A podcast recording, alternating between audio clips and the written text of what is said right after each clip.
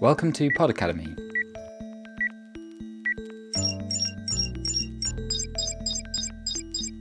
Hello and welcome to Rupture, Crisis, Transformation, Pod Academy's series looking at new perspectives in the field of US studies. This podcast, Technologies of Crisis, is hosted by Zara Dinan. It's a discussion preceded by three papers that in various different ways look at narratives of American technologies that proclaim that change is too fast for us, and that allow for the old notion of progress to get in the way of thinking about what it's actually like to live in the 21st century. Before we join the main talks, here's Chair Zara Dinan speaking to Pod Academy's Lucy Bradley about the aims of the event. Essentially it was to think about ways to consider the kind of cycles of technology in terms of obsolescence and change and transformation, to push back on some of the ways that technology is produced in terms of progress and kind of life getting ever faster, and the way it sort of disenfranchises the individual in terms of kind of knowing about the devices they use and the way that their lives are produced through technology. And the talks that we had talked about various aspects of data and information and kind of new formations of the subject in relation to technology, but all to push back on narratives of crisis. And rupture and transformation. Why does technology getting faster mean that it disenfranchises people? Technology changes at a rate which makes it very hard for people whose kind of jobs or study isn't about technology to keep up. So it becomes increasingly hard to know how something works if by the time you've understood how that thing works, you're kind of given a new iteration or a new version that works differently. And because of that, we as individuals are produced as subjects that aren't very knowledgeable about the systems and devices that we interact through and with. So one of the problems with speed as a narrative about technology and progress, that kind of always future orientation of narratives about technology, is it doesn't give us a chance to think or learn about how the technologies that we use work. Not just the technologies that we use, but also the technologies that we don't see, the kind of systems that we're part of that aren't visible to us. So things like surveillance by the NSA, which kind of Snowden suddenly makes visible to us. So it's about finding spaces and critical conversations that we can have that help us see those machinations. Between generations, does it also cause rifts, not in terms of conflicts, but in terms of them not being literate technologically in the same way? And does that affect how they interact with each other? I think the intergenerational divide in terms of knowledge about technology is a narrative that itself perpetuated problematically, really, and that an idea of a digital native is a kind of an incredibly complex category that isn't necessarily true. A child that knows they can swipe an iPad knows that because an iPad is designed to be intuitive for humans that want to touch things, not because the child is literate in technology. And so I think, first of all, the way the generations are narrativized in terms of kind of young people knowing stuff that old people don't is already kind of problematic and mostly untrue. But also that there isn't actually these massive generational divides, because Claire Birchall referred to this in her paper. We're all being produced as data subjects, and if we focus on the differences between categories of people within that subject, we will never kind of have a collective agency through which we can resist certain practices of surveillance or data mining that are difficult or problematic for us. Could you just quickly sum up what open data is and how it impacts people's lives, perhaps on an everyday basis, but also in the longer term? Partly this is about access to data, so transparency in terms of being aware of the data that is held about us as individual subjects. And this might be the data that you produce in terms of your social media profiles, but it also be the data that's attached to your record as a citizen, so your national health service data in this country, or your kind of travel log data in terms of your passport. There's various ways in which it's important. In part, it's partly how you become a statistic, which informs governments on how they may create future policy. So the kind of promise of big data is that it will give us kind of ever tidier ways of making political decisions, because you have ever more information, which means that you're less likely to kind of make the wrong decision. But the problem with this is there's no kind of real space in which to think about the anomalies of that. The reference to open data that Claire Birchall makes in her talk is partly that this data is too big for us as individuals to kind of pass and understand, and then we rely on someone to narrativize that data for us, and immediately it creates particular biases or assumptions that aren't actually as open as it's kind of sold to us as being. Zara started by framing the talk to the audience before introducing the three speakers.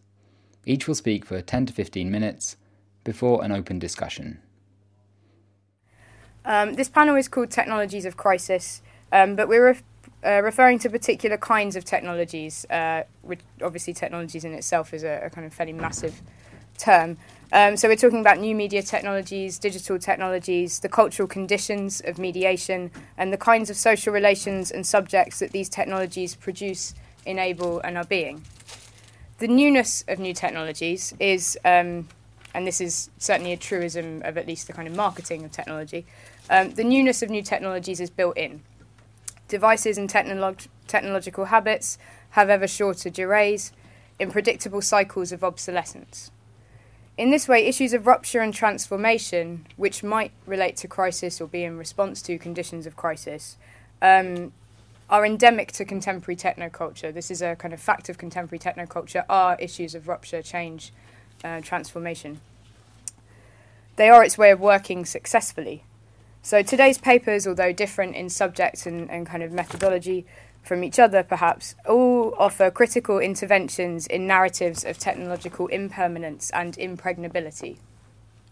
In particular, the papers today will engage with the specific political, cultural contingencies of American narratives of technologies that proclaim that change is too fast for us, the user subject, and that allow an old rhetoric of progress to get in the way of attending to the actual situation of things, to the condition of living in the 21st century.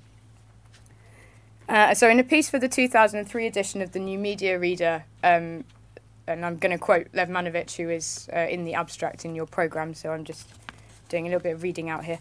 The speed with which new technologies are assimilated in the United States makes them invisible almost overnight. They become an assumed part of everyday existence, something which does not seem to require much reflection. And there's a kind of different angle, but a similar provocation in some recent work by Lori Emerson, writing about net neutrality, and she's kind of conducting a media-archaeological sort of reading of the infrastructure of the internet. And she is kind of identifying this current crisis of governance and the constitution of the internet infrastructure in the history of the internet itself, rather than in the present debate about net neutrality. And she urges on her reader kind of new acts of attention to histories, to long gradual histories of technology. And she says, or she asks, what does it really matter if we don't know the technical specifications of the internet? As long as it continues to work, what difference does it make whether we understand it or not? It matters because we've become so used to the usual narrative about how the internet is an American invention and sometimes, therefore, one that is inherently free, open and empowering, that we are immune to seeing how this network of networks is working on us rather than us on it. So this kind of position, I guess, is the provocation for the panel, to think about technologies of crisis or crisis in technologies in an American context, and this hopefully kind of frames the knowledge that we'll be producing collectively across the papers.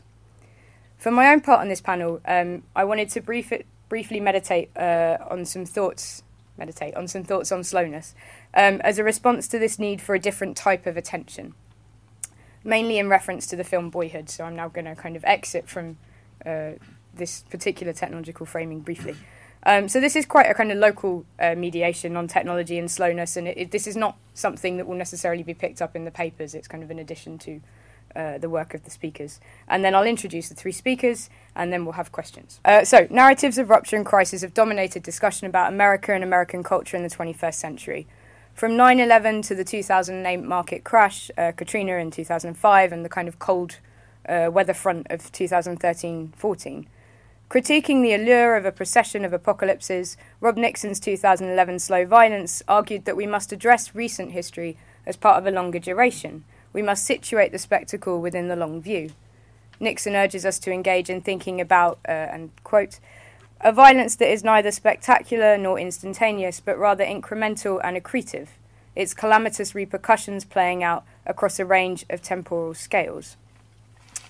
Nixon's specific concerns are environmental, and technology is only of a concern to Nixon, really, insofar as it's part of the problem. He kind of situates technological change towards the end of this long view and says that it's part of the way in which we are distanced from thinking about the kind of slowness of change. So technology makes us think too quickly. And throughout the papers, we might hear about some of the ways that current technologies do obfuscate opportunities to attend to incremental and accretive violence that is wrought by various institutions of power, mostly through said technologies. Media are, after all, in the business of effacing their own operations. But the critical approaches that we will witness and respond to enact attention across a range of temporal scales. The history of digital culture can be short through one lens and long through another. To properly witness digital media in an everyday, we need to be flexible with how we think of speed. And I think that's something that was addressed in the keynote this morning and in Seb, who is one of our speakers, questions about that kind of history of networks and the different iterations of that term. Link Latter's film Boyhood. This film is a film that demands its audience to be flexible with speed. It kind of distinctly addresses issues of temporal scale, although not on the kind of epic scale that Nixon speaks of. The film is sold as 12 years in 3 hours.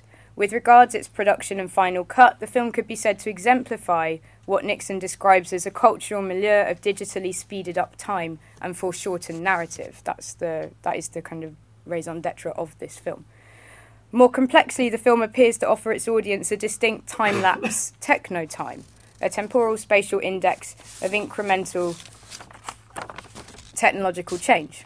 Although 12 years is not an epic time, it is a distinct period, and it enables a different kind of attention to most media spectacle. The film follows a family over 12 years. It begins after the parents have separated and charts the children's and adults' lives through the son's adolescence. So this is him sort of at the beginning of the film. The film and narrative are fictional constructs, but it has a natural feel to it. In some respects, nothing much happens. In other respects, everything does. And because we watch a kind of organic development, there is a kind of real time to the film that is sort of problematically framed through the fictional construct of the film. And this also has to do with the casting and actors who we've met in Linklater's sort of intervening films, as it were. Despite its everyday subject matter, Boyhood feels like a luxury. It's part of a cultural moment, this one, in which home movies have become public movies, and the genre of documenting the everyday is reworked in social media algorithms. Watching this constructed reality, a fiction that is nonetheless an edit of 12 years of a life, is a particular kind of prospect. It's an odd temporality as chapters of a life are cut together and the exact size of all the ellipses between them are unknown. They are unknown, that is, unless you are the kind of audience who can pick out how time has changed according to what technological device is in the frame. So we move from the Game Boy to various Apple Mac PCs, from the kind of desktop to the laptop. There's mobile phones, smartphones, and the kind of last few sequences include lots of FaceTime conversations on different devices. So Boyhood isn't about technology, but it makes visible digital media as everyday life, and it shows an everyday life always in media. It gives us digital media as a mode of being in time, as a kind of a being of mediation. I'm probably a little bit over-indebted to recent work by Alex Galloway and Joanna Zylinska and Sarah Kember on ideas of mediation here. In a review of the film for the New York Times, Manohla Dargis notes that the film, and this is a quote, "The film's visual style is precise, unassuming to the point of seeming invisibility. Such a description draws attention to the material contingencies of an effect of seamlessness, the multiple ways that seamlessness is not totally attainable, it's always almost or nearly or seemingly seamless. Boyhood is not just about media, but it's kind of not quite seamlessness tells us that it is media. To situate the film in terms of everyday life and mediation, we need to attend to the ways that the film is put together, not just to consider how the film represents the digital or narrativizes particular technocultural habits, but to look for the ways in which the film itself is a process of mediation and articulates certain technological possibilities and shifts. The everyday mode of this film enables us to think about mediation not actually in terms of change, although change takes place, but and not in terms of rupture and crisis, but rather as habitual praxes. Thinking in terms of the digital everyday is an act of not thinking through the rhetoric of the digital's association with disembodied speed and perpetual newness. So unlike narratives of crisis that kind of dominate thought about new technologies, The elliptical lapses in Linklater's film index continuity as much as change and situates technologies as processes and mediation that produce different kinds of subjects within different historical moments, but that do not wrench the subject from incident to incident. Whereas narratives of crisis and rupture render us all, the user and subjects in media, inarticulate and ill-informed and lagging behind, propping up what Lori Emerson calls in that work on net neutrality a spectre of expertise, a film such as Linklater's affords the opportunity to witness, recognise and engage with technology as it's acting on and acting around us. Okay, so the papers that we're now going to hear all address an accretion of digital modes of mediation and the complex political and social subjects that such accretion produces. Okay, so to introduce our speakers, I'm really pleased that all these speakers could be here and make it. So first up, we're going to have Claire Birchall, who is Senior Lecturer at King's College London in the Institute of North American Studies. And Claire will be talking about kind of politics of data-driven transparency and the radical potential of secrecy. Next, we'll have Kristen Veal, who is a postdoctoral research fellow at the Department of Arts and Cultural Studies, University of Copenhagen. Kristen's paper is looking at artworks in reference to information crises and the frontier myth. And I think all these papers are going to kind of really come together with some of the discussion that's already taken place today. And our final speaker is Seb Franklin, who is a lecturer in contemporary literature at King's College London. And Seb will be speaking on the ways materiality and metaphor intersect in the systems of capture, exploitation and expulsion that undergird the information age. So now I'll hand over to Claire.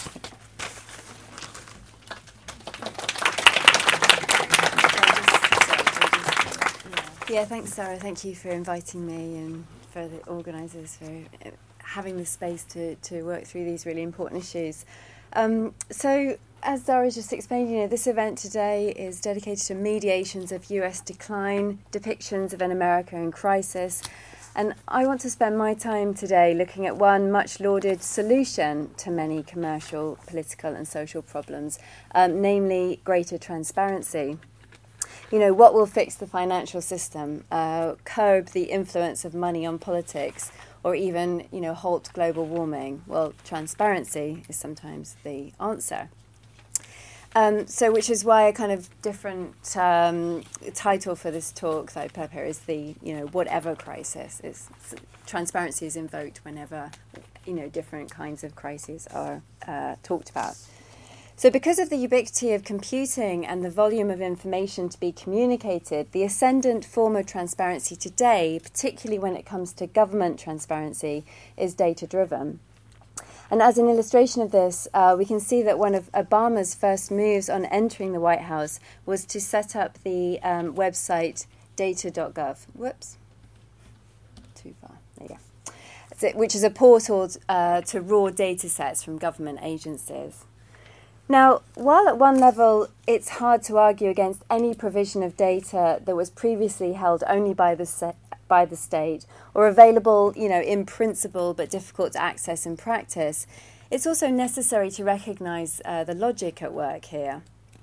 So rather than addressing secrecy as a political problem, so instigating a different style of politics, a real engagement with the public's concerns, or a radical understanding of accountability or ethics, instead that is of reversing many of the secretive practices of the Bush administration that had caused concern, so invocation of the state secret privilege, the practice of extraordinary rendition, the use of drone strikes and covert cyber weapons, a punitive approach to whistleblowers, and as we now know, the mining of worldwide communications metadata. Instead of reversing those things, Obama's promised transparency primarily involved the establishment of this web interface and a promise to release timely data sets and information on it.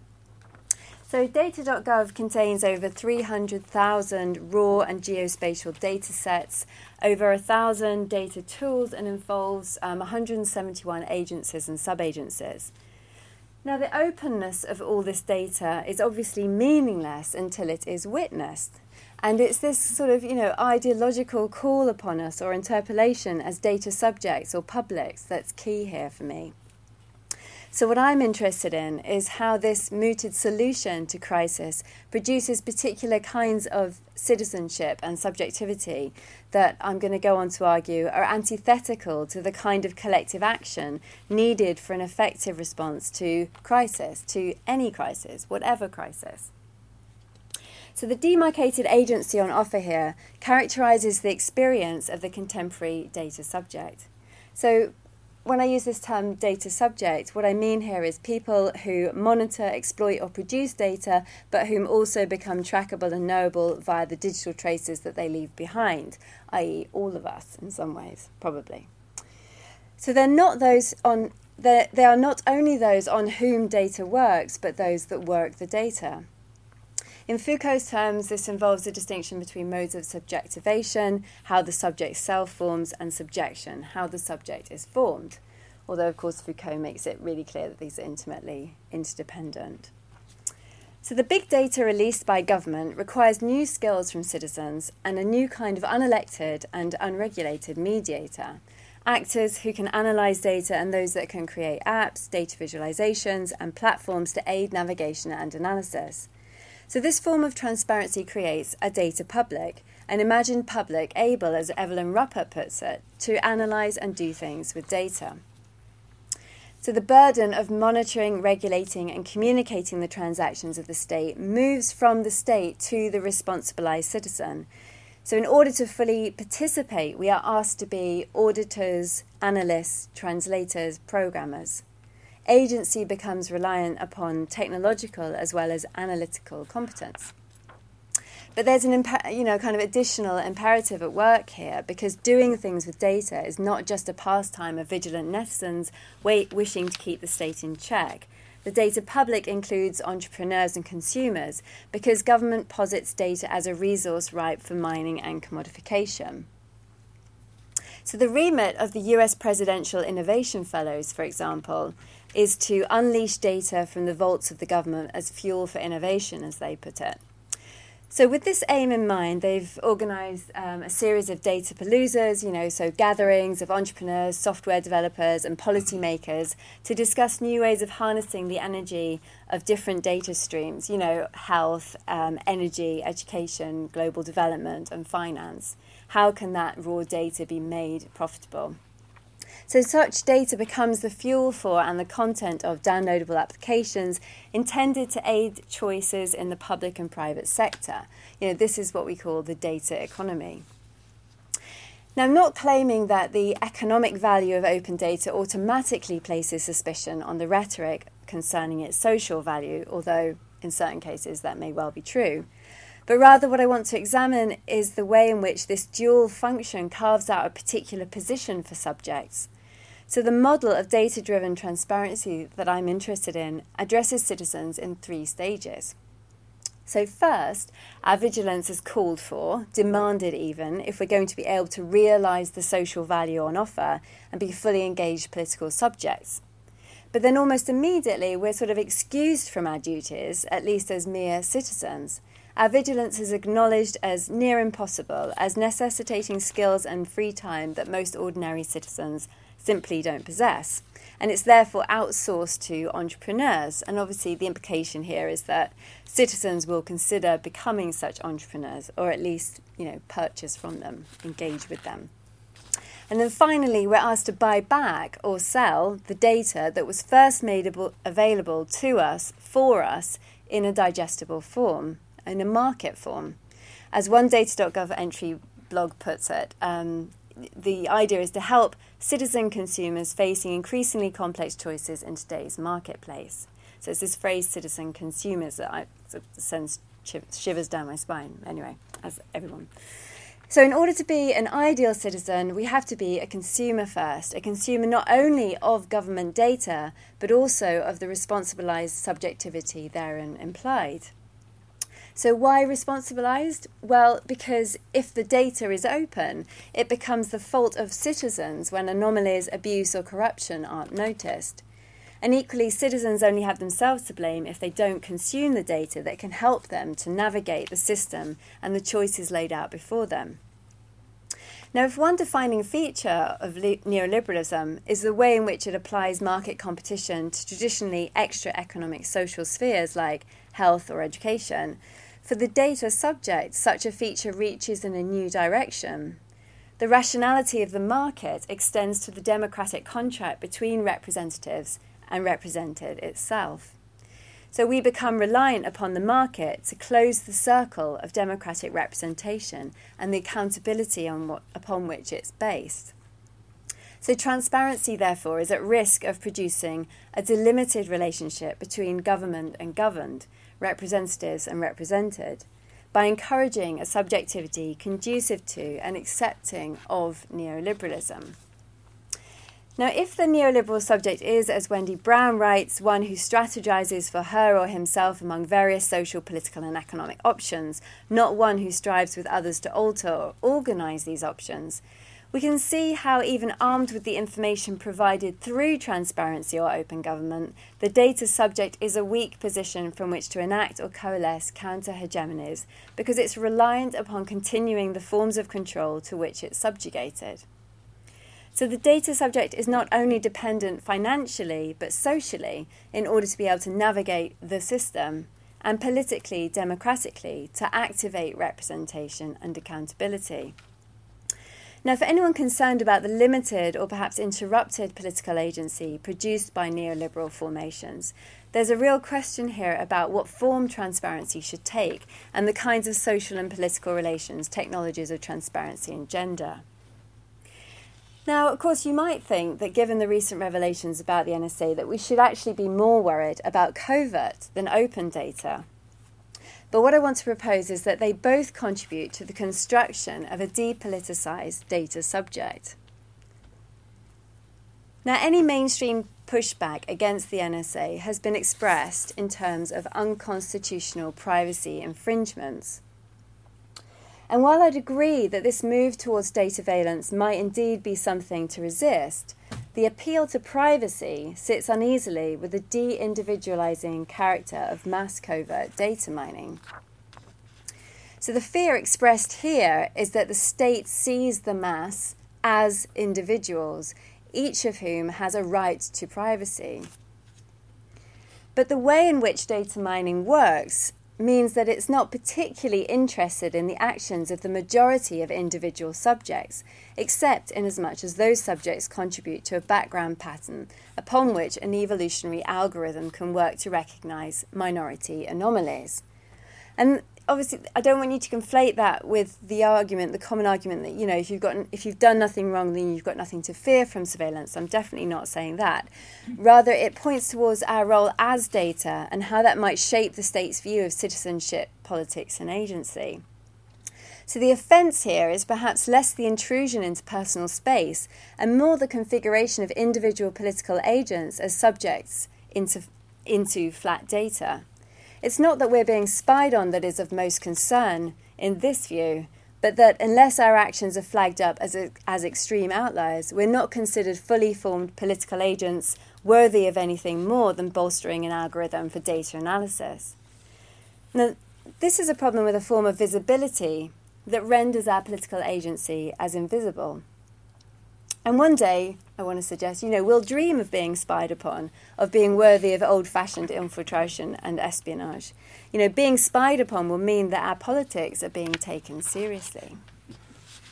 So to conclude, it's not a case of deciding whether we are more worried about being responsibilised without power by data-driven transparency or by being flatly monitored by data valence, but of understanding the different ways in which both are part of the data public imagined by the state.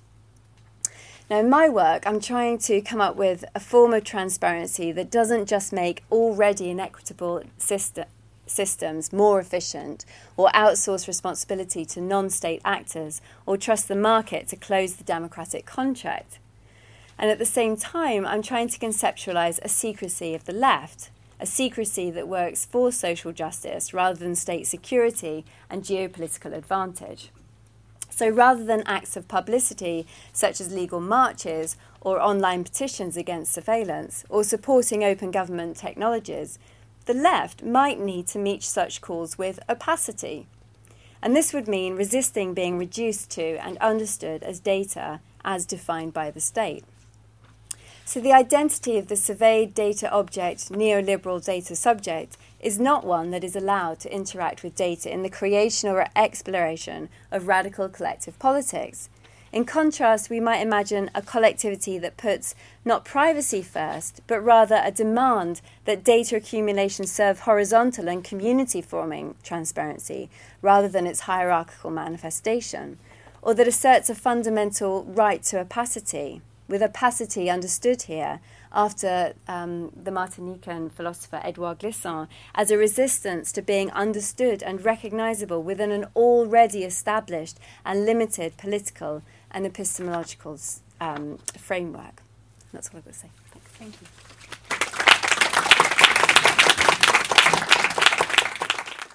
Thank you. Thank you, Claire, and thank you, Sarah, for the invitation. It's been a really exciting morning, and I hope I have something to contribute to the not only this panel but also the general debate. So, my title is "To Live Without Eyelids: Information Crisis and the Frontier Myth," and I'm just going to start with a quotation. By Jean-Paul Sartre. From Jean-Paul Sartre's play No Exit, which is from 1944. And it depicts hell as three deceased characters locked in a room for eternity, forced to observe one another and themselves. The French title, Huis Clos, translates as behind closed doors, connoting both the situation of entrapment, privacy, and what in English is called in camera, literally in the chamber, that is a court case without the presence of the public or media. This situation of constant visibility to oneself and others, of too much information from which you cannot shut yourself off, is in Sartre's play described as hell. And I've brought this quote with me where one of the characters says, "Could hell be described as too much of anything without a break? A variety, moderation and balance instruments we use to keep us from boiling in any inferno of excess, whether it be cheesecake or ravenous sex." And the other character says, "What are you talking about?" And he replies, "Your eyelids. We move ours up and down. Blinking, we call it. It's like a small black shutter that clicks down and makes a break. Everything goes black. One's eyes are moistened. You can't imagine how restful, refreshing it is. 4,000 little rests per hour. 4,000 little respites. Just think. So that's the idea. I'm to live without eyelids. Don't act the fool. You know what I mean. No eyelids, no sleep. It follows, doesn't it? I shall never sleep again, but then, how shall I endure my own company?" I want to take this condition of no eyelids as the starting point for my contribution to this panel on technologies of crisis, thinking about the notion of information crisis by turning to two artworks that address different types of current information challenges, the films I Love Alaska and Hasan Elahi's Tracking Transients. Obviously, this is far too much material for the time I'm allotted, I know, but I want to throw it in there to add to the discussion more than sort of give a rounded off paper with a beginning, a middle and an end. So, but let me stay with Sartre for a little while longer. In a talk on the FBI files on Sartre and Camus given at the Maison Française, Columbia University in 2013, and later published in Prospect, scholar in French culture and philosophy Andy Martin argues that narrative, philosophy and espionage share a common genesis. They arise out of a lack of information. Sartre's expectation of a world of total information would kill them all stone dead. There'd be no need of the FBI, novelists or French philosophers. Existentialism and absurdism insist on an asymmetry between being and information. Agent James M. Underhill, who heroically pursued the elusive Albert Camus, encapsulated the theory in a resonant phrase, "The file does not show the final disposition." This argument that aligns narrative, philosophy and espionage is interesting to take as a starting point for consideration of the condition of what is termed information overload by some, or the wet dream of total information by others, and by which I mean the condition of information processing in a time of constant data harvesting and big data ambitions to predict the future, which poses new challenges for our archiving mechanisms and processing capabilities, but also for our conception of privacy. In his short piece in Prospect, Martin argues that J. Edgar Hoover's FBI of the post-war period, who investigated Sartre and Camus for their communist inclinations, display the same modernist critique of narrative as does existentialism. From the conviction that being a communist was a latent, in the Freudian sense, condition, the bureau became psychoanalysts and hermeneutes in the aim to understand the subject of their investigation, in this instance Sartre and Camus. But it's Martin's claim that, in turn, the FBI's approach also came to mirror the philosophy of existentialism and absurdism.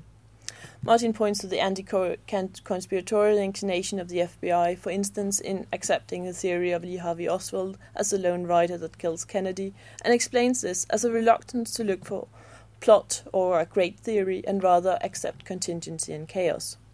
FBI might search for secret coded meaning and operate in a world of potential paranoia and conspiracy theories, but they reject the teleological narrative, echoing Sartre's critique of narrative. What they fear and object to is meaning and finally the plot or narrative. They are anti-narrativists, Martin argues. It may seem a surprising argument insofar as we, no doubt induced by Hollywood narrative, are so used to seeing intelligence services as grand conspiracy theorists who hunt for imaginative plots.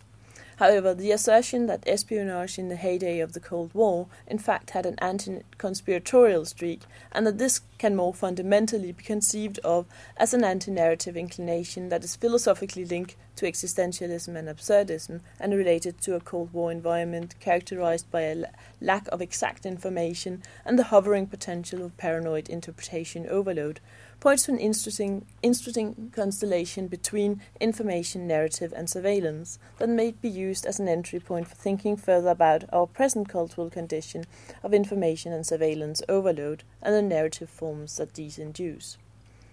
As science and technology scholar Virginia Eubanks, among others, have shown, the American frontier myth has driven the technological advances throughout the second half of the 20th century. Thus also that of conquering the excessive amounts of information that we generate and regarding these as a resource to be mined. Eubanks refers to Frederick Jackson Turner's seminal essay, The Significance of the Frontier in American History, from 1893, in which Turner identifies how the American character was shaped by the pioneer ideals of conquest, flexibility, democracy and individuality. Eubank argues how these qualities that pay tribute to progress, discovering and finding new ways of life were transposed to the myth of the new frontier, that of technology, such as the automobile, the airplane, the telephone, the television, atomic power and space travel, and thus not surprisingly also to the social and material structure of the Internet as it materialized in the 1990s. This myth of the frontier that needs to be conquered can be said to be part of the same logic of lack of information that Martin points to as driving espionage.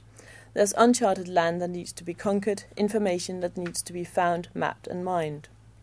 Although concepts such as Manuel Castell's notion of space of flows or Deleuze and Guattari's assemblage have helped nuance the understanding of how the virtual realm recreates social and political biases and power structures that we know from the physical world, the frontier myth seems to be deep-seated in our cultural imagination, also when it comes to thinking about information. It can more recently be found to reoccur in, for instance, Google eBooks' ambition to digitize every publication into a world library, the NSA surveillance schemes that seem to have the ambition of reducing risk of terrorism by total information, and the ambition of creating smart cities that are flexible and able to respond to the need of its citizens even before the needs become conscious in the mind of the individual. In the mass collection of data by corporations and agencies of the state that promises to make the world's populations increasingly traceable and, it's hoped, predictable, we thus seem to find traces of the frontier myth. This time it's not the wilderness of the West or outer space that is to be conquered, but the new and uncharted possibilities of total information that gives rise to optimism.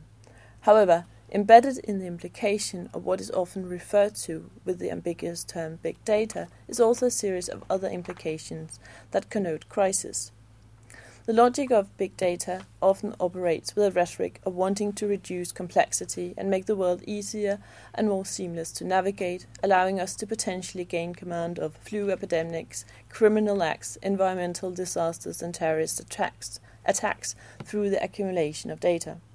However, the collapse of Lehman Brothers and much of the financial crisis that follows was certainly accelerated by big data analysis in the form of high-frequency trading. The extreme speed with which trade algorithms are able to react to information and rumours, and the scale of banking data, which means that even the smallest changes in share prices can generate massive-scale profits, produce global volatility and personal vulnerabilities that continue to play themselves out in the wake of the global financial crisis. This risky handling of profits and losses in large-scale data banks, as well as recent information scandals including the WikiLeaks and NSA revelations, have caused experts and observers to question not only the statistical validity of the diagnosis and prognosis conjured from big data, but also the broader implications of their large-scale determination of information in our societies. A fundamental uncertainty as to the implications of the way we handle information seems to run parallel to the reverberations of the frontier myth. Going back to Martin's identification of an affinity between information, narrative and surveillance, we may ask what are the implications of this identification of a condition that on the one hand is characterized by a vast increase in available information and on the other hand by a sense of uncertainty that is not reduced as the amount of information increases. And it's here that I want to bring in the two artworks that in different ways seem to address the relationship between big data, narrative and surveillance. The first artwork that I want to highlight here is I Love Alaska. It's a series of short films by the two Dutch artists Sander Plock and Leonard Engelberts. They take their starting point in the 2006 incidents, where the personal search queries of 650,000 America Online users ended up on the internet and became public. It takes as its main character one of these users, who we get to know through her search entries, which draws the contours of a woman obsessed with her health and also very insecure. She has a snoring husband, and she cheats on him with a man she meets online and fantasizes about Alaska. So what we get here is these images from Alaska, and then there's a voiceover that we can't hear, but which reads her search queries. And interestingly, the images of the barren Alaska, truly one of the geographical frontiers left in the world, here merge with a voiceover which reads these internet searches. It thus strives on the unknown and stimulates our curiosity to form a narrative that remains virtual and is never confirmed. Just as we know that Alaska exists and possibly looks like what the images shows, we never see this user 711391. And the other example, it's by New York-based Hasan Elahi, and it's called Tracking Transients, the Orwell Project. It came about as a response to Elahi mistakenly having been placed on a terrorist watch list, becoming the subject of an FBI investigation. As a response to this, Elahi set up a website that makes his precise location available, and where he continually posts images of the beds he sleeps in, the meals he eats, the toilets he uses, and so forth. For Elahi, this becomes part of a tactic of protection from unwanted scrutiny by putting everything out there in a claim of nothing to hide and nothing to see, which turns privacy into a performance. Here, the excessive amount of information that we encounter about Elahi causes a different kind of privacy to arise, one that becomes apparent only in its absence. In different ways, both of these examples are sealed with a renegotiation of the frontier myth. I Love Alaska maintains a seemingly traditional narrative, and the chill of its findings lies in the fact that we actually form what feels like a very personal impression of user 711391 through only knowing her search entrance. We are, as viewers, invited to create a narrative which thrives on the uneasiness that comes from an oscillation between feeling that we're given access to too much intimate information about this woman, at the same time as we know that it's only her fleeting data shadow that we encounter. As opposed to this, Elahi's piece show an extreme version of the existentialist anti-narrative response, dissolving the human subject into a database that seemingly reveals everything, yet does not tell anything. In two different ways, they seem to articulate the standpoint that the conquering of the unknown only results in more uncertainty, and this is articulated also as a question of narrative form, which seems to underscore Martin's point about the link between information, narrative, and surveillance. Thank you.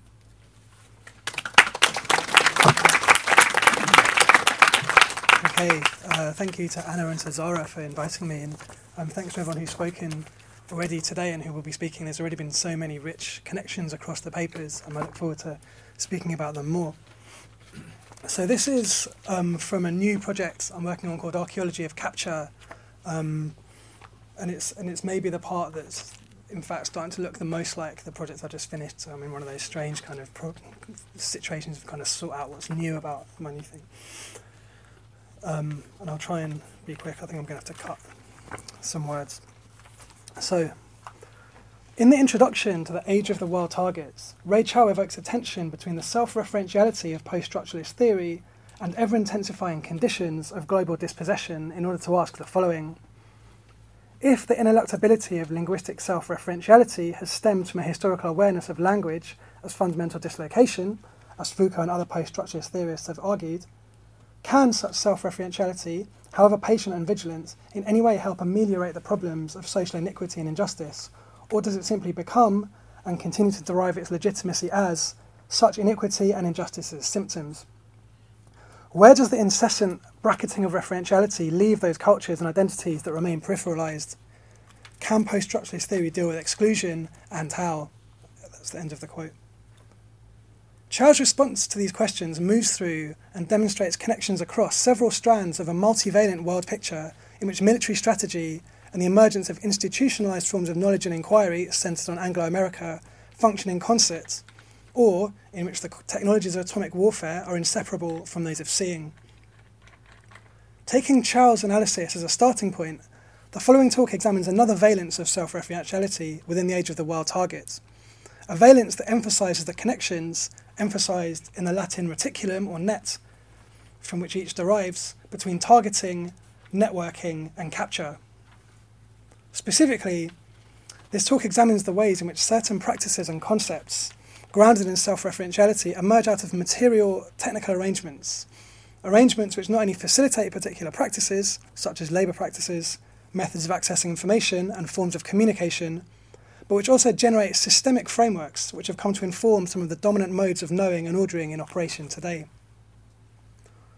Locating these connections allows one to trace and historicise a connection between Saskia Sassen's recent work on expulsion and brutality within the systemic complexity of the global economy, and Friedrich Kittler's suggestive insistence that in the age of digital signal processing, only that which can be configured as a switching circuit exists.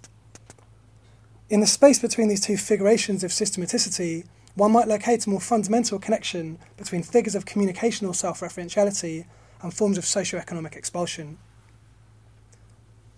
Where Sassen uncovers the systemic logic upon which practices of exclusion are premised, Kittler calls attention to the ways in which these logical bases are grounded in historically specific metaphors drawn from the technical media of production and distribution. A movement of fundamental concepts from paradigmatically self-referential communication systems, such as electronic computers and distributed networks, to broader systems of knowledge can be seen to mark out one of the main vectors of the global creative or informational economy that, as Neferti X.M. Tadiar has shown, is both grounded in and functions to obfuscate dispossession and the wearing down of life. So for Tadiar, the qualitative experiential differences between the life of the creative worker, who might be a brand analyst, a Google employee or a web startup worker, and that of the unskilled women workers in global manufacturing plants in Mexico and China are elided not only by the global networked character of the economic systems in which they labour, or by the abstract and logic of capital itself, but also by the very forms of theoretical analysis that ostensibly seek to account for them. In making this claim, Tadiar extends the critique levelled by Chow to a different but clearly related genre of theoretical writing, and Tadiar's basically critiquing the idea of real subsumption that's been taken up in Italian political theory, so Antonio Negri, Maurizio Lazzarato and others. In making this claim, Tadiar extends the critique... Oh, I've said that already. Both accounts, of course, echo Gayatri Spivak's critique of the universality of the workers' struggle in Foucault and Deleuze's Intellectuals and Power, a universality which functions for Spivak and against the purported intent of its authors to emblematize a tendency within post-structuralist theory that is incapable of dealing with global capitalism, the subject production of worker and unemployed within nation-state ideologies in the centre, the increasing subtraction of the working class in the periphery, and the large-scale presence of para-capitalist labour, as well as the heterogeneous structural status of agriculture in the periphery. In addition to the theoretical archive it confronts, though, Tadiar's account departs from Chow and Spivak by registering a shift in the epistemic conditions through which labour, and by extension the labourer, is conceptualised in the global information economy. Critically, this departure appears in the form of a technological metaphor through which the worker is imagined from the point of view of their employment. Describing the capital side conceptualisation of the ideal migrant domestic worker, Tadiar writes, "From the side of her employment, the ideal migrant domestic worker images the archetypal robot, capable of offering emotional as well as menial help to humans without expectation of human feeling in return. Migrant women workers not uncommonly suffer various forms of physical abuse, sexual violation, and even slave-like exploitation at the hands of their employers, treatment fitting with their status as maid machines or domestic technologies. The worker machine assemblage depicted here differs in important ways from earlier conflations, such as the robot double in Fritz Lang's Metropolis or the tramp in Charlie Chaplin's Modern Times. Rather than the mechanical person or the person completely embedded in machinery, in Tadiar's account, one finds the worker as machine completely separate from any specific technological apparatus. In a sense, the worker is a type of machine, an information processing machine. Two further details of Tadiar's account stand out here and emphasise the specific character of this more recent human machine. Firstly, the worker machine performs cognitive and affective tasks as well as manual ones. Under this conceptual frame, labour is understood as information processing and output, as well as the execution of physical tasks. Secondly, this worker is an image, albeit one that determines not only the socio-economic and political status of the imaged worker, but also the material situation they are expected to endure. This socio-technical assemblage is no longer exactly that which Marx describes in The Grundrisse, wherein, quote, "the activity of the worker, restricted to a mere abstraction of activity, is determined and governed in every respect by the movement of the machinery, not vice versa. Today, one might venture, the worker is understood from the point of view of dominant systems of knowledge as both a particular form of living labour and a particular type of machinery at the same time. This conceptualisation requires a particular type of machine to take shape, namely the type of self-regulating machine of which the electronic digital computer is the most developed and visible example. It also requires a particular concept of biological life that is historically interlinked with this class of machine. In short, this elaboration of labour, of life, is only possible when activity, whether ostensibly manual or ostensibly intellectual, is imagined as digital information processing. The archetypal robot or maid machine this diagrams an epistemic frame through which the human is imagined as a computational system and under which forms of manual, intellectual and cognitive labour are configured as differences of data type or output, rather than collections of distinctive material conditions."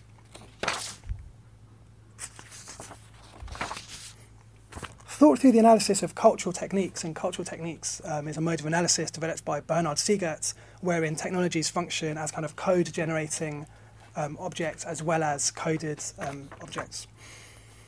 So thought through the analysis of cultural techniques, the formatting of the human as self-referential information processor can be seen to operate at multiple levels within the contemporary form of global information economy that is the object of Chow, Tadiar and Spivak's analyses.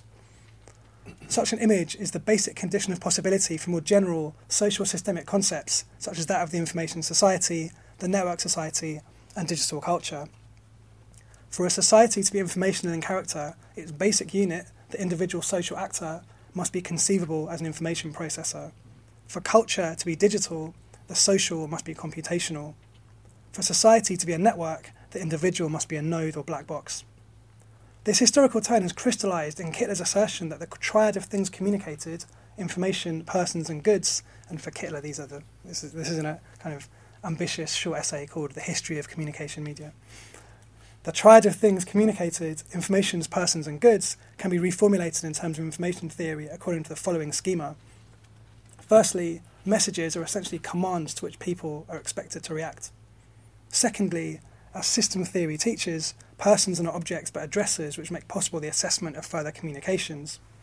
Thirdly, as ethnology since Miles and Levi-Strauss has taught, goods represent data in an order of exchange between said persons. And so you can see Kittler's often read as this kind of, you know, ahistorical or apolitical thinker, but you can trace out these kinds of moments of historical specificity that maybe point towards some kind of epistemic movement that can be read as political, I think, in his work. This conflation of message and command, person and address, and goods and data is central to the technical modes that undergirds the contemporary information logics, from information structure histograms to supply chain management models, such as this one. This is a very early example of system dynamics representation. And you can think here of these recent instances where slave labour or indentured labour have cropped up within the supply chains of huge companies like Walmart. And the argument is always, well, they can't possibly know that that's happening at the centre because each node of the supply chain is a black box that has to kind of take care of itself. So there's always this kind of obfuscation of dispossession that happens through these kinds of systemic representation. Kittler's assertion also points towards the historical movement through which information theoretical reformulations of the social actor directly inform many of the theoretical modes Chow and Spivak address, most explicitly through the lineage of cybernetic concepts as they are variously taken up by Roman Jakobson and Claude Lévi-Strauss, Jacques Lacan, Michel Foucault and Gilles Deleuze and Félix Guattari, and we're now starting to see through kind of various people's historical archival work that a lot of canonical post-structuralist theory is actually directly influenced by readings of computer science and information theory and cybernetics in the 40s and 50s. Finally, this image both abstracts at the level of the symbolic and differentiates at the level of the real. As Tadiar shows, drawing on the work of Ihawa Ong, the discourse of the creative economy masks a division in which the material work of social reproduction is outsourced to the migrant worker, while the technopreneur functions at the level of valorisable intellect and or affect. This is remarkably similar to the grounds upon which Chow compares Marxism and post-structuralist theory, upon which the status of language is not unlike that of a guest worker, an exploited, colonised alien who has been indispensable in helping to hold together the host society with her hard work, but whose existence continues to be disavowed. One can identify many parallel instances of this division, such as that between creative workers, either programming or using software tools, and the workers who labour under deleterious conditions in factories such as Foxconn in order to produce the devices upon which such tools run. So, to return to Chow's question, can communicational self-referentiality in any way help ameliorate the problems of social iniquity and injustice, or is it a symptom of such iniquity and injustice? If one follows the historical argument sketched above, following the contours of the epistemic shift under which the concept of language is replaced with that of communication and the figure of linguistic self-referentiality is replaced with that of informatic self-regulation of the type characteristic of computing machines, at least since Norbert Wiener's Cybernetics or Control and Communication in the Animal and the Machine of 1948, then the answer must be that it is not a symptom. It is not a symptom. If not exactly a cause, the figure of the self-referential loop functions in complex assemblages with those of action, labour and thought, and identity, to produce the labour dynamics and geographical distributions that characterise the uneven, which is to say, the actual form of the information economy today. Thanks.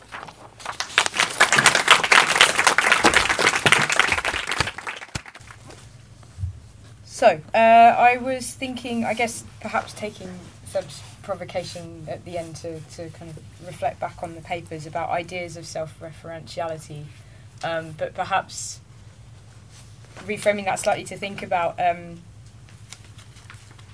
knowing of the self and knowledge in terms of how a self might have knowledge of their subject position. So the things that have come up today so far in relation to the Anthropocene and kind of how we might get out of a cycle of crisis by sort of thinking expansively, also take attention away from present conditions. And I think all the papers today have been invested in, these papers of this panel have been invested in analysis of kind of present subject positions and present conditions of being. And so, particularly in terms of information and knowledge, and I guess so I wanted to ask you all a little bit about the kind of difference between a sort of information subject and a knowledgeable subject, and how the knowledgeable subject might be the kind of critical position from which we can think reflectively about crisis, kind of outside cycles of crisis, and whether we've kind of had information problematized, I think, by everyone in terms of what the way it might encourage us to think about systems in abstract senses. And is it knowledge then that is the counter to information? Is that a separate thing? Does that recuperate a kind of knowing subject? So yeah. Do you want to start? I can.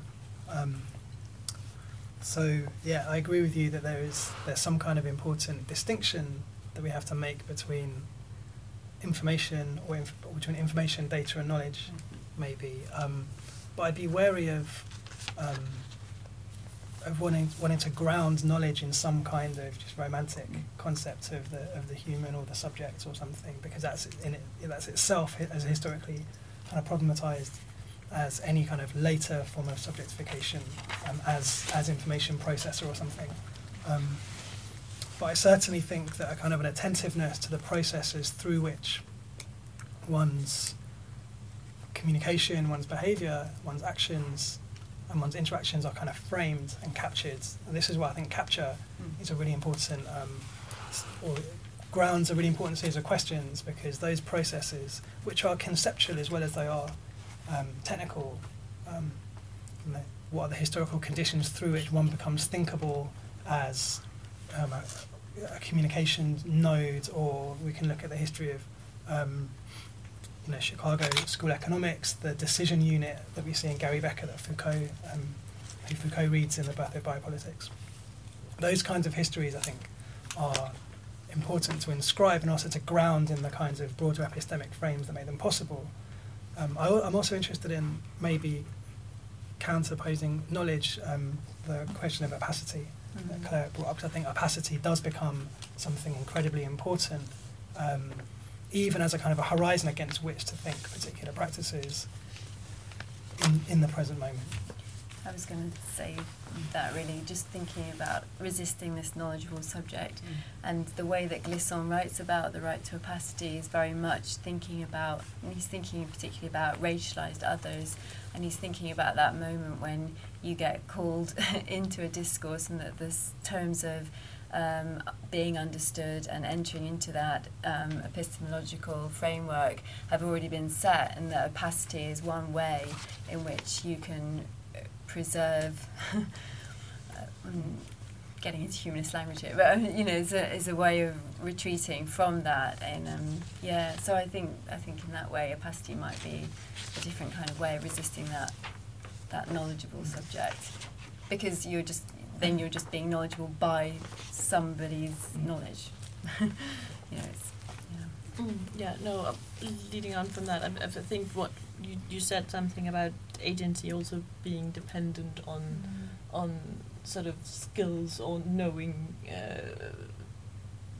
also understanding programming or sort of how the data. Well, at least agency as understood by the state. Yeah. So not necessarily some other reconstructed kind of agency that we might imagine. Yeah. Yeah. No, and I think what your notion of opacity is really interesting on those lines, and I'd be interested to leading on from your question, to sort of understand a little bit more how you see that agency, the term agency, in the way. Well, as I say, I think there's the agency that is imagined by the state, which is the kind of data subject which I'm talking about, really, where it's a very demarcated form of agency. And then I'm trying to resist a nostalgic notion of agency here, of some humanist subject which can, come to full political agency. But in another way, I think there might be an agency which respects this sense of opacity. I don't think that you can get rid of politics per se just because it's problematic in terms of a humanist subject. So I'm trying to do all sorts of things all at once, I think, and in 10 minutes I probably wasn't as nuanced as I needed to be about that, and careful as I need to be about that. Yeah. I think it's quite interesting. I don't know if you know Hasan Elahi's work, Tracking Transients, but I'm wondering if you could say that in some way it is performing that kind of opacity by sort of giving us that much information back. Right, in the kind of surveillance kind of capacity. Yeah, I think there's all sorts of different ways of resisting this dominant, transparent, ideology, transparency ideology, I should say. And one of them would be data obfuscation. People have written quite a lot about this, and it's and tried and tested tactic of scrambling knowledge, scrambling algorithms by either flooding the system or by holding certain information back, which makes the algorithm not work properly, or so there's all sorts of different ways. But and I think exactly, sort of trying to appropriate transparency and surveillance and show exactly what it thinks the surveillance state might want or might be thinking of is one way of doing that. I mean, it's tactics, isn't it? It's tactics, it's resistances. I don't think these are the solutions, but they're sort of, what little experiments of ways of performing a different kind of transparency or a different kind of secrecy. But do those tactics require a knowledge of technology that is the knowledge that is the agency created for us? If it says that, power resides in an expertise of how these things work, and that's what we're saying is kind of already forming us as a disempowered subject to accept that, but to scramble something to work with an algorithm is to kind of be the knowledgeable agent that your thinking capacity might resist. Is that? That's what you mean. Okay, should we? Does anyone have any questions or follow on? I just want to make a comment. The distinction between knowledge and information is an analytical distinction, not a distinction in the real. That has to be, I think, borne in mind. Whatever phenomenon you tackle. Yeah, no, I think that's exactly right. I think that we can really see a lot of the kind of what I've been kind of resting on, Seegertz and Kittler to speak about, the framing or construction historically of the social actor as information processor is absolutely a distinction of that doesn't exist in the real. It's implemented on the real at the level of the symbolic through knowledge systems, through systems of operationalization in the workplace, through schooling and so on. And I think even talking about data and knowledge as well, we could obviously deconstruct that opposition nicely. And sort of that in a sense is a task, to bear that in mind, whatever you analyse, not something you, oh, there you go, the distinction is not a given. And actually, while we're on the Lacanian terminology, of course, the real would be incommunicable, so it would be in itself resistant. It would be a form of opacity, or at least a kind of a horizon for thinking about opacity. Richard. Hi. Thanks for such great papers and conversations. Particularly from Kristen, from your presentation, I kept thinking when you were talking about eyelids about Jonathan Crary's recent book 24/7. In which I guess he posits sleep as the last resistance to a digital capitalism, and so I wanted to ask you, I guess all of you, about rhythms or duration, and about this kind of 24/7-ness of what we're talking about here, what this does to various daily rhythms and rituals and things like this. Yeah, no, I think that's a really good reference, and I think that it brings together the panel quite well, and also what Sarah was saying about speed. I'm not sure if I sort of have something.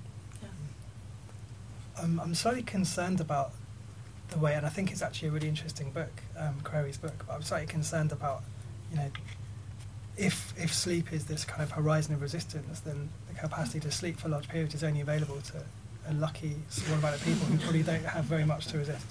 That's really pessimistic perspective, isn't it? So while I think kind of it's a way of thinking about dead time or like a non-productive time, I would also question whether the processes are not already in place to try and kind of bring the dead time of sleep to life, and valorize it. So maybe we do need to think about different kind of temporal structures, because maybe even clock time, the clock time, which is the thing that grounds kind of grand industrial capitalism, maybe we've already moved beyond that mode of temporality as something which grounds labour and valorisable labour. Maybe we've moved into some kind of algorithmic time which is parallel and flexible.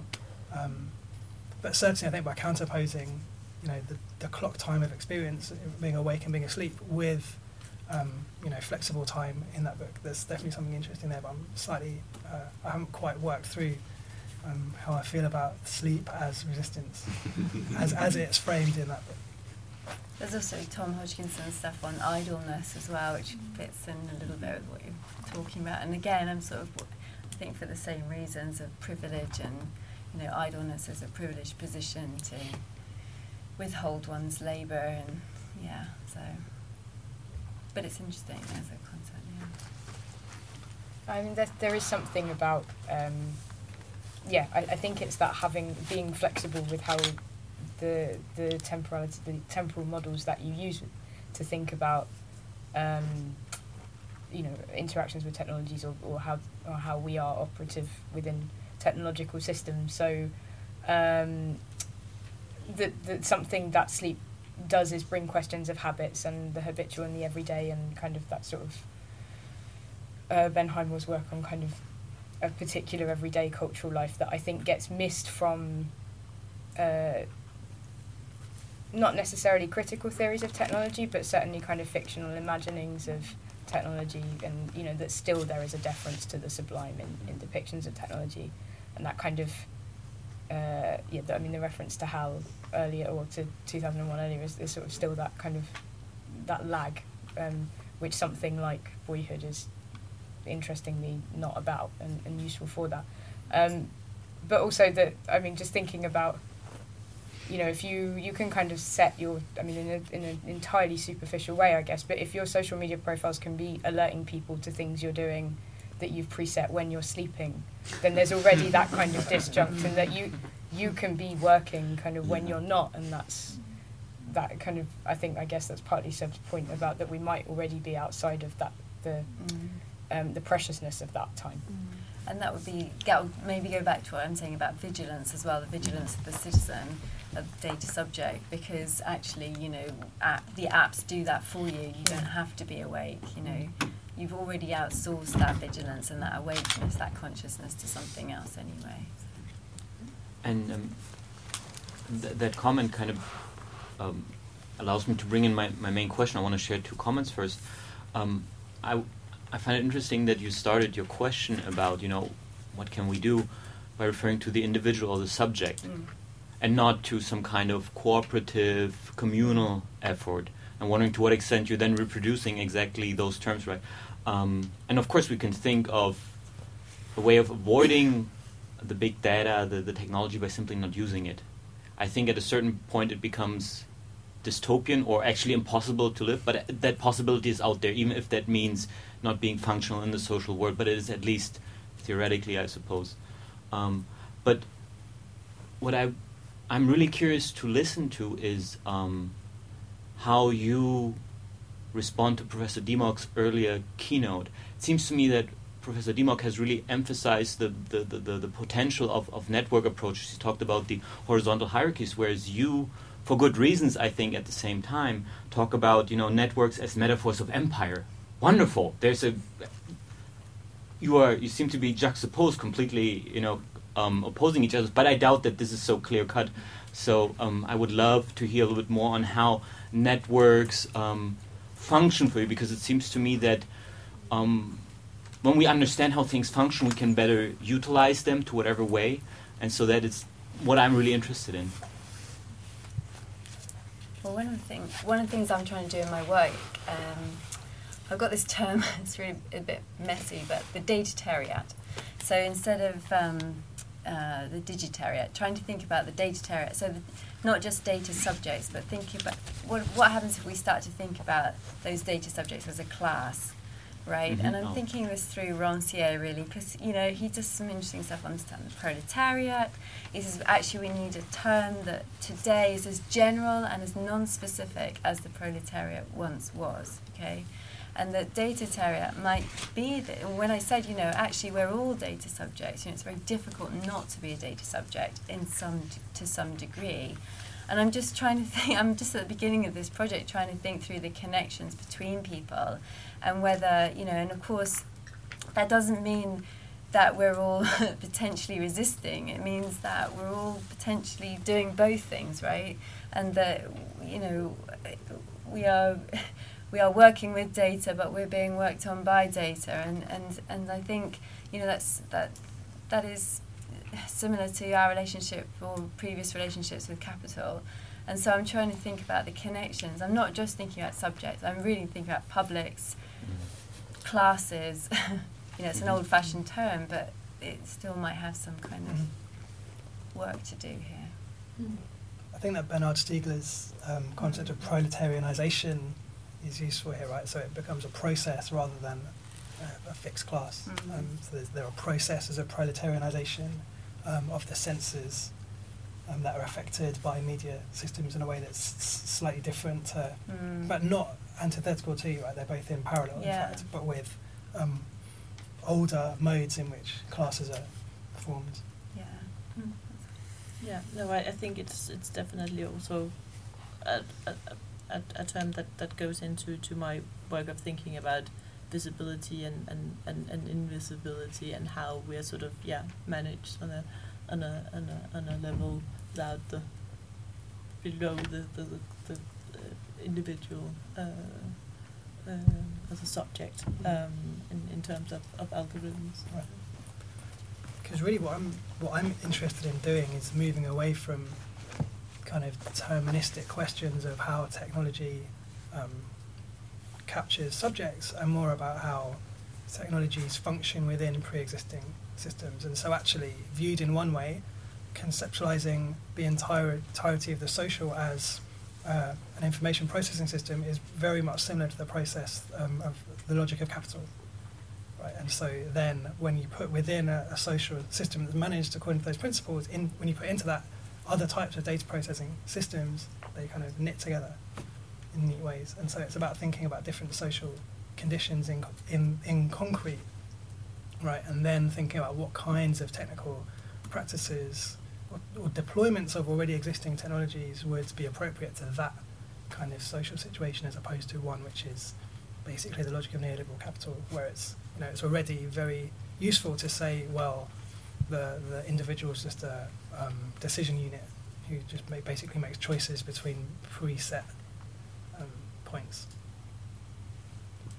I guess there's partly questions of scale as well, which might link into the reference, the kind of two types of networks that are, and also that the subject that we're thinking about. So I think my introduction also began with a single subject, not least because I guess it stems from me thinking about my research in a personal way, of like, what is this kind of drive to think about these particular questions? But the network in Professor Dimmock's keynote, it is an important scale because it offers something different in that particular analysis of Faulkner in that moment, in a way that perhaps the network is an overused metaphor in this contemporary kind of conversation, in the conversation about this. And so say something like the everyday, which might involve an individual subject, but is an important alternative scale to the network, which kind of takes away a sense of affect perhaps to how the individual might relate. But also that the everyday is a thing of common practices, and so although not explicitly in terms of, say, the collective, we can think of this in terms of commonality and common things and not shared but common experiences. And so that's a kind of another way in which the flexibility of scales or accessing different kind of scales of thinking might be important.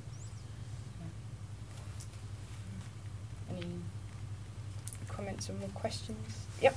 I was wondering if we were to bring another medium, music, into the conversation, would it change some of the arguments that we could make? I mean, because I think that this mashup is such a common phenomenon, and it does show agency to some extent, right? I mean, you know, it's a special kind of digital agency, and it does count for one of the outcomes of networking, and it has everyday application. a lot of people, no matter what they do, you know, you might be cooking, you'll be listening to music. So how to figure that into our account of data even.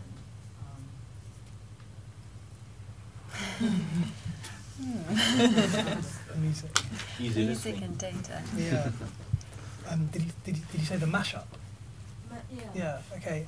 Well, I feel like it's difficult to separate the mashup as a potential form from the way in which most mashups that attain any kind of popularity or virality function, right? Which is always about the surprising, how surprising it is to put the two artists together. So it's already reliant on the structure of celebrity in a way which makes it quite difficult to separate. It's difficult to think, I think, right? What would be the potential for the mashup of two things that nobody knew as a form of creativity?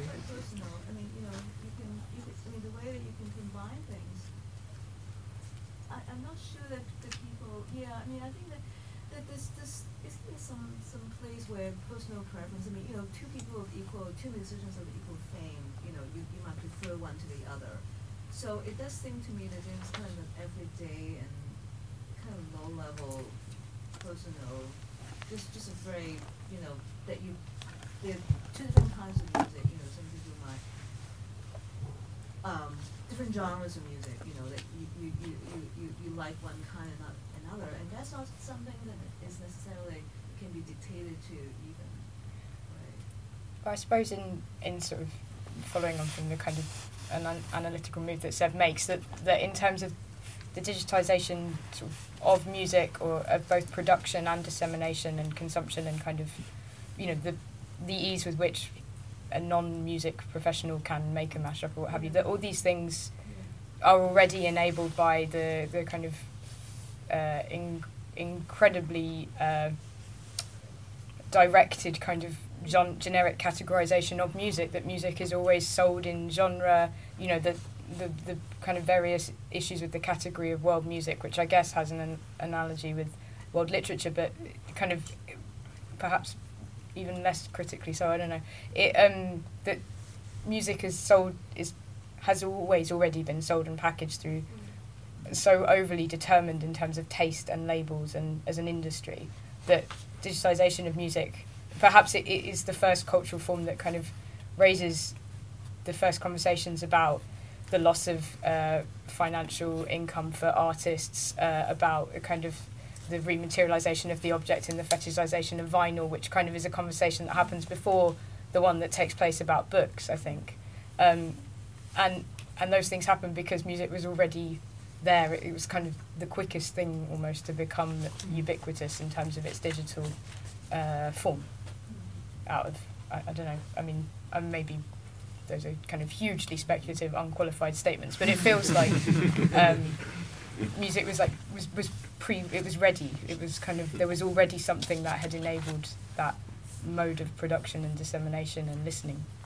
But I suppose it also feeds into what kind of music are we exposed to, and how are sort of, if we're searching for music online, then it's the previous searches we made that make that sort of also determines what comes up in YouTube and what they suggest for us, and then we're in sort of the Parisi's filter bubble where that's sort of we're not seeing what we're not know. The YouTube example is taught us nothing, if not that it's just another form of data, right? That Apple, they can update your phone with updating their app, and they put U2 on it, and then music becomes something that isn't within your control or choice or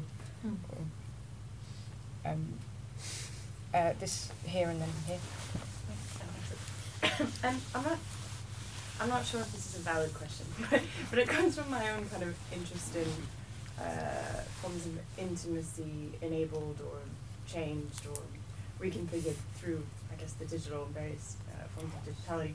And I was wondering about the links between intimacy and privacy, because it struck me that, at least in the first three panels, that there were bodies, or sort of like the protest sign that you shot up was about that nudie was from my boyfriend. that it's a particular kind of intimacy sort of flagged up by that. And the images of the bed, the sort of empty bed where a body once was, that kind of trace of or access to a kind of intimacy. And even the boyhood, that kind of romanticized childhood, you know, intimacy into his growing up. I don't know. So I wondered whether privacy and intimacy are the same thing, or what's the relationship between intimacy and data? Well, I've been thinking about the difference. This is a slightly different question, but I've been thinking about the difference between privacy and secrecy a lot. And maybe it's a way into intimacy, but I've been thinking about, you know, what the difference between that might be. And I think, you know, if you want something to be private today, you have to treat it as if it were secret. And I was thinking about that in terms of intimacy, that intimacy, to be intimate, i.e. to be shared by two or more people, but not an infinite number, might have to be treated somehow as secret.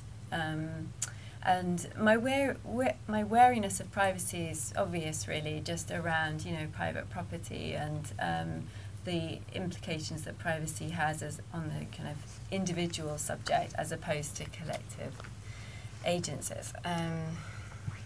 So is that a way of answering it? I don't know. I'm thinking about secrecy as a more powerful way of thinking through the possibility for intimacy. That might be completely wrong, but that's the situation we're in. That's enforced. That's forced upon us. That's not a chosen situation.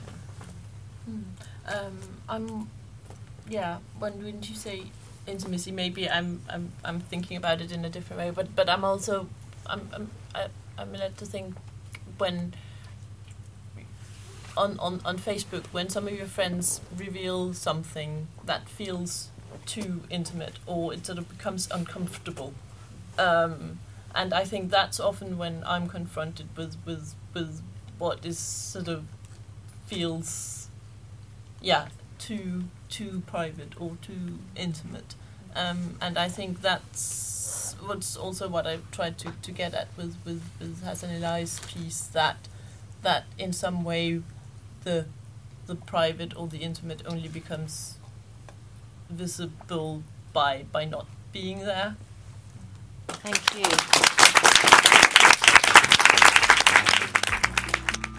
This podcast is part of our Rupture Crisis Transformation series, offering new perspectives on American studies. You can listen to more podcasts in this series on the Pod Academy website.